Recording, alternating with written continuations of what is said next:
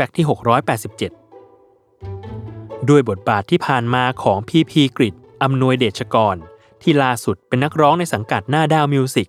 และปล่อยซิงเกิลเพลงของตัวเองล่าสุดออกมาอย่าง It's Okay Not to Be Alright แต่ภาพจำของศิลปินหนุ่มคนนี้ ยังคงเป็นที่ตราตรึงใจใครต่อใครหลายคน ทั้งจากบทบาททิวเขาในซีรีส์เรื่อง My Ambulance รักฉุดใจน่ายฉุกเฉิน และที่เป็น Talk of the Town มากที่สุด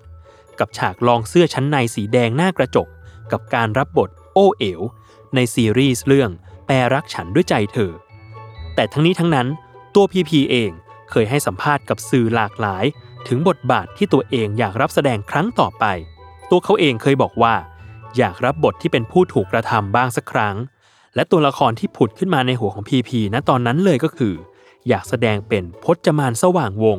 ในบทประพันธ์ขึ้นหิ่งของกอสุรางคนางอย่าง บ้านสายทอง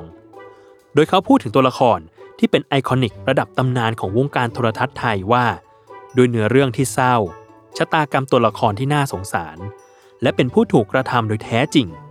เขาเลยอยากลองสวมบทบาทนี้ดูสักครั้ง แม้การสัมภาษณ์ครั้งนั้น จะมีการไล่เรียงบทอื่นๆ เช่น เจ้าหญิงดิสนีย์ขึ้นมาให้เลือก แต่พีพีก็ตอบด้วยเสียงอันหนักแน่นว่าอย่างไรก็ต้องเป็นพจมาน